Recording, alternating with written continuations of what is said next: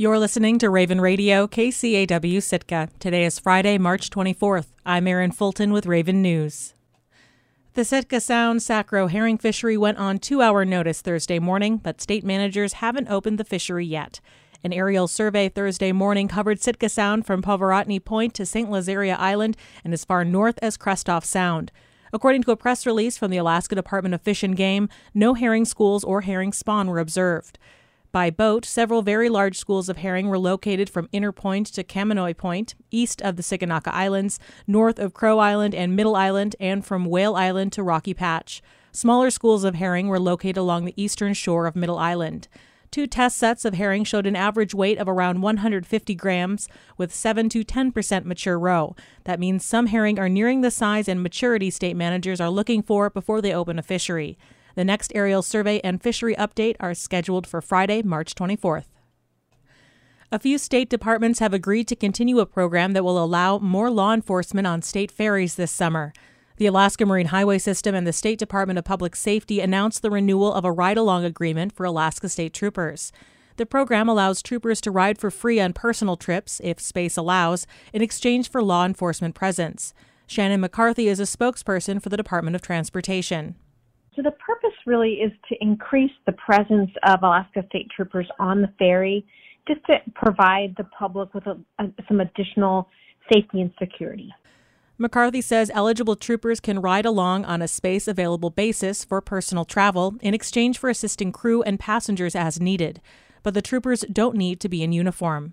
They do not necessarily have to be in uniform, but of course they do have a duty to respond should something happen. Um, and so, and that's it would be this arrangement where we could provide them um, complimentary travel so that they would choose to travel on the marine highway system. McCarthy says renewing the program this year is not related to a change in criminal incidents aboard Alaska ferries. In fact, the Alaska Marine Highway System doesn't track public safety incidents that happen on board. Those are reported to local law enforcement depending on the type of incident and location.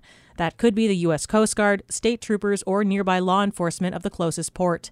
McCarthy cited recent federal drug trafficking arrests on a ferry in Ketchikan as a type of incident troopers could assist in. It's more of the case that the Marine Highway System, you know, doesn't have a security force per se. They have the crew. Um, and it does give both passengers and crew that extra level of security when, when we do have, um, you know, law enforcement officers on board. The ride along program does not cost the state as it's only as space is available. Troopers can call and reserve seating under the program. Families are not eligible.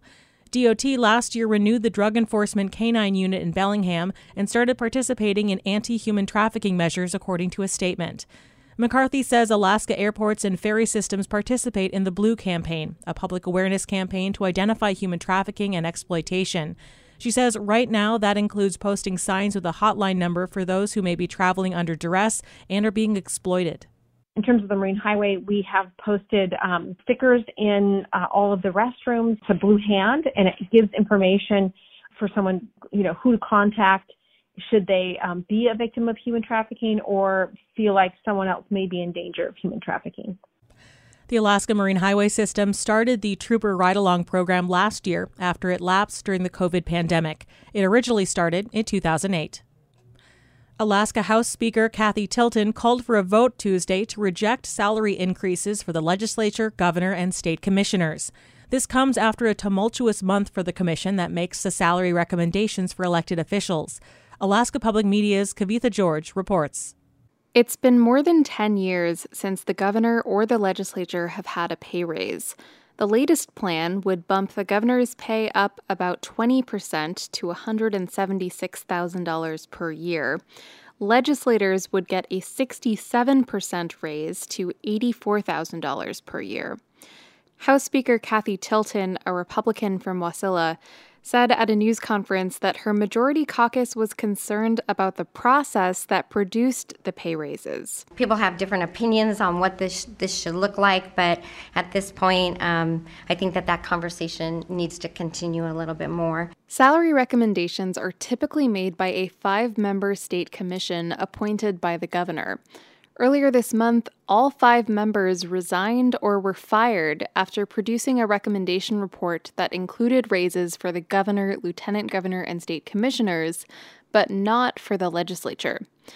A new commission was appointed almost immediately, which amended the report to include a pay raise for legislators. Proponents of the legislative pay raise say it ensures diversity in the body. Larry Persily was one of the members of the original commission who was fired last week.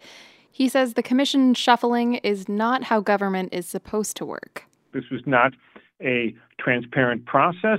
This was within the span of what, 48 hours. You get rid of a board, just happen to have five bystanders who you're going to name, and magically they all agree to, to vote the same way on something that there's no backup, no discussion. I'm I'm okay with a legislative pay raise. I would have voted for one, but this is not the way to do it. Senate President Gary Stevens, a Kodiak Republican, said Tuesday that the legislative pay raise was a long time coming.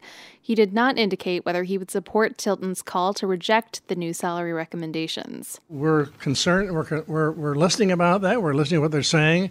We haven't made any firm decision on what our plans are exactly. In a press conference Tuesday, Governor Mike Dunleavy defended the decision to replace compensation commissioners. I know that some want to believe there's some nefarious or, or, or dark reason why the uh, members of the commission were removed, but again, as I explained earlier, um, all uh, statute, constitution, regs, you name it, uh, were fouled, have been fouled, will be fouled. The governor said the decision to accept or reject the new salary recommendations is in the hands of the legislature. Reporting in Anchorage, I'm Kavitha George. Petersburg's chapter of the American Legion, America's oldest veterans organization, was chartered over a century ago, but membership has fallen off. Now, a few core Legion members are trying to boost registration to keep the charter alive and build community among Petersburg's veterans. KFSK's Shelby Herbert has more from Legion Post 14's recent revival meeting. To uphold and defend the Constitution of the United States of America, to maintain law and order, to preserve the memories and Garrett Kravitz calls the meeting to order with a recitation of the American Legion Constitution preamble. He's the assistant adjutant of Petersburg's Post 14, the Legion's pledge echoes the oath of enlistment, which is taken by all members of the United States Armed Forces. It's something that's familiar to Kravitz. He served in the U.S. Coast Guard for 22 years, and he's still active duty. Kravitz says Legion membership in Petersburg is flagging, but that wasn't always the case. Petersburg's Post has been around since 1920, just a year after the national chapter was formed. Wow. So, over the past hundred years, we've had a charter here in Petersburg. And I really think now is the time to breathe some life into it and get some membership up. I know there's a lot of veterans here. Kravitz's vision is to build membership to the point that the chapter can help out in the community. But to start, he says the most important thing is to build a space where Petersburg veterans can connect with each other Tony Vinson is a Navy veteran. He relocated his family to Petersburg in search of that connection.